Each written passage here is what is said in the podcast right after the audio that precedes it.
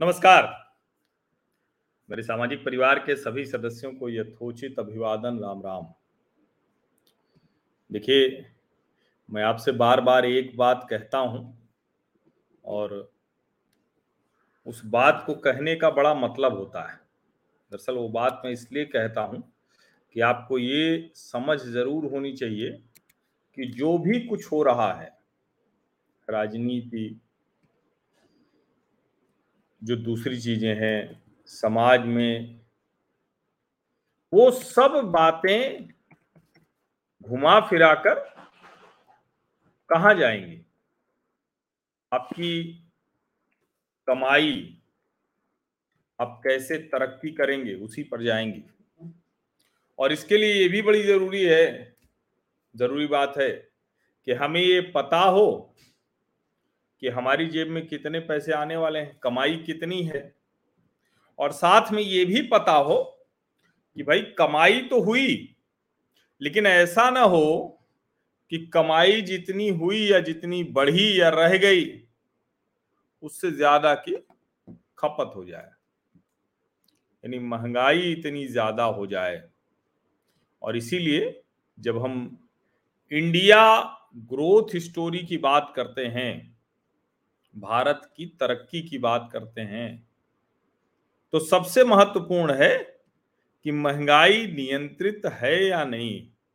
अब महँगाई दर तो देखिए घटती बढ़ती रहेगी इन्फ्लेशन रेट तो कभी स्थिर रह नहीं सकता है। लेकिन फिर भी जो महँगाई बड़ी तेज़ी से बढ़ रही थी तो क्या वो महँगाई दर नियंत्रित हो रही है? काबू में आ रही है क्या? और ये महत्वपूर्ण प्रश्न जब हम इसके बारे में थोड़ा पड़ताल करते हैं तो ध्यान में आता है कि रिज़र्व बैंक ऑफ़ इंडिया ने एक के बाद एक लगातार कई निर्णय लिए। बाज़ार में जो लिक्विडिटी थी, उसको कम किया। जो नकदी लोगों के पास थी, थोड़ा सा उसका फ्लो घटे।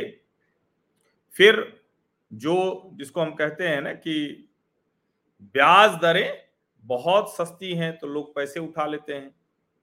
तो ब्याज दरें थोड़ा सा बढ़ाई गई। एक के बाद एक बढ़ी तो ज़ाहिर है कि उसका असर आपके होम लोन, पर्सनल लोन, गाड़ी के लोन, सब लोन पर पड़ता है।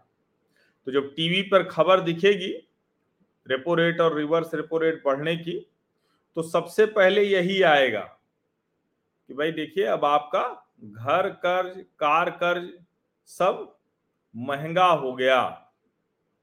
जैसे ही ये सुनने में आता है तो लगता है कि ऐसे ही महँगाई से हम परेशान थे। उसी में ये भी हो गया। लेकिन ये आपको जानना चाहिए कि दरअसल जो आपकी दूसरी महँगाई है, उसको नियंत्रित करने के लिए रिज़र्व बैंक के निर्णय लेती। तो मैंने अभी टीवी चैनलों पर भी था, वहाँ भी मैंने कहा और बहुत स्पष्ट तौर पर बताया कि देखिए, ये कोई परमानेंट फिनोमिना जैसा नहीं है, ये टेम्परेरी फिनोमिना है। कोई ऐसा नहीं है कि बहुत आगे तक चलेगा। और खुद आरबीआई गवर्नर कह रहे हैं कि सेकेंड हाफ़ में हम महँगाई दर कम होते हुए देखेंगे, जो रिज़र्व बैंक ऑफ़ इंडिया का इन्फ्लेशन रेट का एक एक्सपेक्टेशन कह लीजिए टारगेटिंग कह लीजिए तो वो बिलो सिक्स परसेंट है। और अच्छी बात ये रही है कि जो नरेंद्र मोदी की सरकार में जो पहला कार्यकाल रहा, यानी चाइनीज़ वायरस से पहले का उसमें इस सरकार ने अपनी नीतियों से महँगाई को काबू करने में सफलता प्राप्त की। अब ज़ाहिर है, उसके बाद तो महँगाई भी बढ़ी ग्रोथ स्टोरी भी एकदम से हुस्स हो गई। तो ये एक काम हुआ, लेकिन सवाल वही कि क्या हम रिवर्स बैक कर पाएँगे क्या? क्या हम मोमेंटम ग्रोथ को, वो जो इंडिया ग्रोथ स्टोरी है, उसको पुनर्स्थापित कर पाएँगे, पुनर्प्राप्ति कर पाएँगे? तो जब हम इसको कहते हैं तो बहुत साफ़ साफ़ दिखता है कि जो रिटेल इन्फ्लेशन है कंज्यूमर प्राइस इंडेक्स जो है, वो लगातार घटती अब दिख रही है। 7.04 था मई में 7.01 हो गया जून में तो कोई बहुत ज़्यादा नहीं घटी है, लेकिन फिर भी एक जिसको कहते हैं ना कि डायरेक्शनल क्या है? डायरेक्शनल बेटर है ये।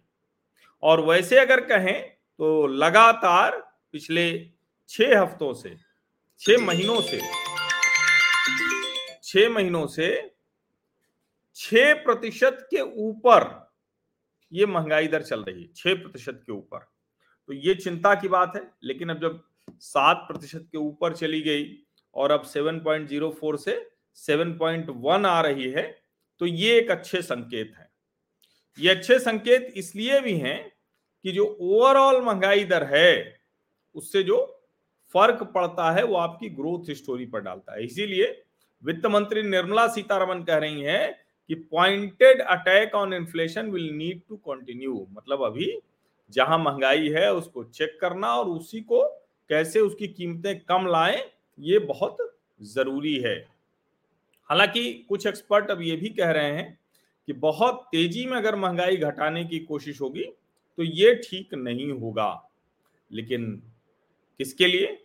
विकास के लिए। लेकिन अब नया आंकड़ा आया है। नया आंकड़ा मतलब ताज़ा आंकड़ा आया है और वो बड़ा एक कहें कि भरोसा देने वाला है। अभी जो मई का index of industrial production, IIP, जिसको हम कहते हैं ना कि औद्योगिक ग्रोथ, तरक्की, उसका आंकड़ा आया।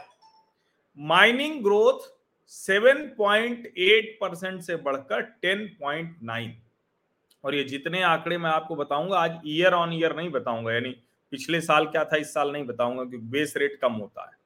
लेकिन मैं आपको मंथली बताऊँगा, पिछले महीने से अभी कितना बढ़ा। तो सात दशमलव आठ प्रतिशत माइनिंग सेक्टर की तरक्की की रफ्तार थी, अब वो दस दशमलव नौ प्रतिशत हो गई।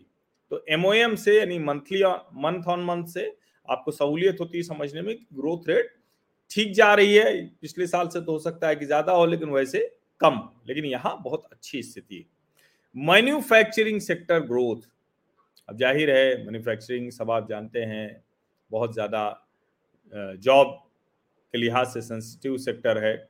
6.3 परसेंट से बढ़कर 20.6 6.3 परसेंट से बढ़कर 20.6 अब ज़ाहिर है कि ये जो एक आंकड़ा है, ये राहत देने वाला आंकड़ा है। एक तरह से कहें कि भरोसा दिलाता है कि नहीं, सब चीज़ें ठीक हो रही हैं। एक और आंकड़ा जो बड़ा महत्वपूर्ण है, क्योंकि अभी हम लोग बिजली की मांग को लेकर बड़ा परेशान रहे। लगातार ये देखने को मिला कि कैसे जो है बिजली की मांग ने बहुत परेशान किया। और इसीलिए उसको तो समझना बेहद ज़रूरी है। अब बिजली की मांग बढ़ेगी तो उसकी आपूर्ति होगी, नहीं होगी तो पब्लिक सड़कों पर आएगी, लेकिन इंडस्ट्री के लिहाज से क्या है? ये बड़ा महत्वपूर्ण है समझना। जब हम इंडस्ट्री के लिहाज से देखते हैं तो ये दिखता है कि जो भारत की, जिसको हम इंडिया ग्रोथ स्टोरी कहते हैं, भारत की तरक्की की रफ्तार, वो बेहतर है। और ये ताज़ा आंकड़े हैं, आप देखिए। तो जो इलेक्ट्रिसिटी ग्रोथ है वो ग्यारह दशमलव आठ से बढ़कर तेईस दशमलव पाँच, इलेवन पॉइंट एट से बढ़कर twenty three point five. Primary goods growth 10.1 से बढ़कर 17.7 कैपिटल गुड्स ग्रोथ, यानी जो इंफ्रास्ट्रक्चर और उस लिहाज से अगर देखें तो कैपिटल गुड्स ग्रोथ जो है वो 14.7 से बढ़कर 54 परसेंट मंथ ऑन मंथ है। इंफ्रा गुड्स ग्रोथ 3.8 परसेंट से बढ़कर 18.2 कंज्यूमर ड्यूरेबल ग्रोथ 8.5 परसेंट से बढ़कर 58.5 यानी लोग खूब जमकर खरीद रहे हैं। Non consumer durable growth 0.9 percent intermediate goods goods growth 7.6 percent से बढ़कर 17.9 अब ये आंकड़ा मैं क्यों आपके सामने रख रहा हूँ? दरअसल ये आंकड़ा बहुत स्पष्ट तौर पर बता रहा है कि जो इंडिया ग्रोथ स्टोरी है वो इंटैक्ट है। जो मुश्किलें हैं वो बिल्कुल जिसको कहते हैं कि नियंत्रण में है और जो सबसे ज़रूरी है कि महँगाई दर का आंकड़ा, वो महँगाई दर का आंकड़ा वो काबू में है। छह प्रतिशत के ऊपर महँगाई होने का मतलब रिज़र्व बैंक ऑफ़ इंडिया के एस्टिमेट से ऊपर जाना और वैसे तो चार प्रतिशत तक अगर आ जाए तो वो आदर्श स्थिति हो जाएगी अभी के इसमें और अगर उस पर वो ग्रोथ रेट हासिल हो पाए, क्योंकि इन्फ्लेशन बहुत ज़्यादा है, तब ग्रोथ रेट है तो बहुत महत्वपूर्ण नहीं होता कि ग्रोथ को नीचे भी ला रहा होता है, और ग्रोथ में जो दिखता है, वो दरअसल इन्फ्लेशन का भी फ़र्क होता है। जैसे जीएसटी में, जैसे दूसरी चीज़ों में। अब अगर इन्फ्लेशन डाउन हो जाए, यानी महँगाई की दर कम हो जाए, इसको और अच्छे से समझ लें कि अगर सौ रुपए की कोई चीज़ है और वो बढ़कर एक सौ दस रुपए की हो गई तो ज़ाहिर है कि अपने आप उस पर लगने वाला टैक्स, जो जीएसटी होगा, वो ज़्यादा हो जाएगा। लेकिन अगर सौ रुपए की कोई चीज़ है और अगर वो सौ रुपए की ही है या एक सौ एक रुपए की है, उसके बावजूद अगर टैक्स ज़्यादा होता है तो फिर ये महत्वपूर्ण हो जाता है। इसीलिए मैं कह रहा हूँ कि महँगाई काबू में रहे, इन्फ्लेशन कम हो और जो ग्रोथ है वो ज़्यादा हो तो फिर मामला बेहतर बनता है। भारत के लिए यही ज़रूरी भी है। अब ये एक देखिए, ये सवाल है Pragati Ranjan. How do you see recession which economist are predicting to hit in 2023 affecting this rate of inflation ये सच है, दुनिया भर में मंदी की आशंका बहुत ज़्यादा है। चपेट में है सब देश मंडी के, मंदी के। लेकिन एक बात मैं आपको स्पष्ट तौर पर कह रहा हूँ मंदी की जो भी परिभाषा है, आप यकीन मानिए, दो क्वार्टर हमारी इकोनॉमी माइनस में नहीं जाने वाली है। हम in any case we are not going into recession मैं आपको बहुत क्लियर कट बता दे रहा हूँ, बहुत अच्छे से। हाँ दुनिया भर में अर्थव्यवस्था में मंदी आएगी, कहीं रिसेशन आएगा, वो भी वर्ल्ड मार्केट्स हैं तो निश्चित तौर पर उसका फ़र्क उसका असर, उसका प्रभाव भारत पर पड़ेगा। लेकिन भारत उस तरह से प्रभावित नहीं होगा, जिसको हम कहते हैं ना कि ये क्या एकदम से फिर से वही वाली स्थिति आ जाएगी कि जो हम अलग अलग समय पर देखते रहे हैं तो क्या कहीं फिर से वैसी स्थिति आ जाएगी, बंद हो जाएगी, फिर से ये स्थिति हो जाएगी? मुझे लगता है कि ये नहीं होने वाला है। हमारी फैक्ट्रीज, हमारे उद्योग, हमारी सप्लाई चेन, हमारा जो कहें कि अर्थव्यवस्था के जो कारक हैं वो सब, और हमारी जो एग्रीकल्चर इकोनॉमी है वो भी। अब तो एग्रीकल्चर सर्विस जो इंडस्ट्रियल सब की सब बेहतर हो रही है। तो मुझे लगता है कि ये मंदी आएगी ज़रूर दुनिया के अलग अलग देशों में। मंदी का थोड़ा बहुत दुष्प्रभाव भी पड़ेगा, लेकिन भारत दुनिया की सबसे तेज़ी से बढ़ती अर्थव्यवस्था बना रहेगा। भारत में रिसेशन जैसी चीज़ नहीं होगी। हाँ कभी कभी स्लो डाउन होता है तो स्लो डाउन तो हो ही सकता है अगर दुनिया में ये चीज़ें हो रही लेकिन अभी सबसे ज़रूरी है कि इन्फ्लेशन नियंत्रित हो क्योंकि अभी नियंत्रित नहीं हुई है इन्फ्लेशन अभी जो महँगाई दर 7.01 है इसको नियंत्रित नहीं कहेंगे। जब छह प्रतिशत के नीचे आ, नीचे आ जाएगी तब इसको नियंत्रित होना मानेंगे। और अगर इन्फ्लेशन नियंत्रित हो जाती है तो ग्रोथ बेहतर होना तय है। इंडिया ग्रोथ स्टोरी का निखर कर सामने आना तय है। आप सभी लोगों का बहुत बहुत धन्यवाद इस आर्थिक चर्चा में भी जुड़ने के लिए।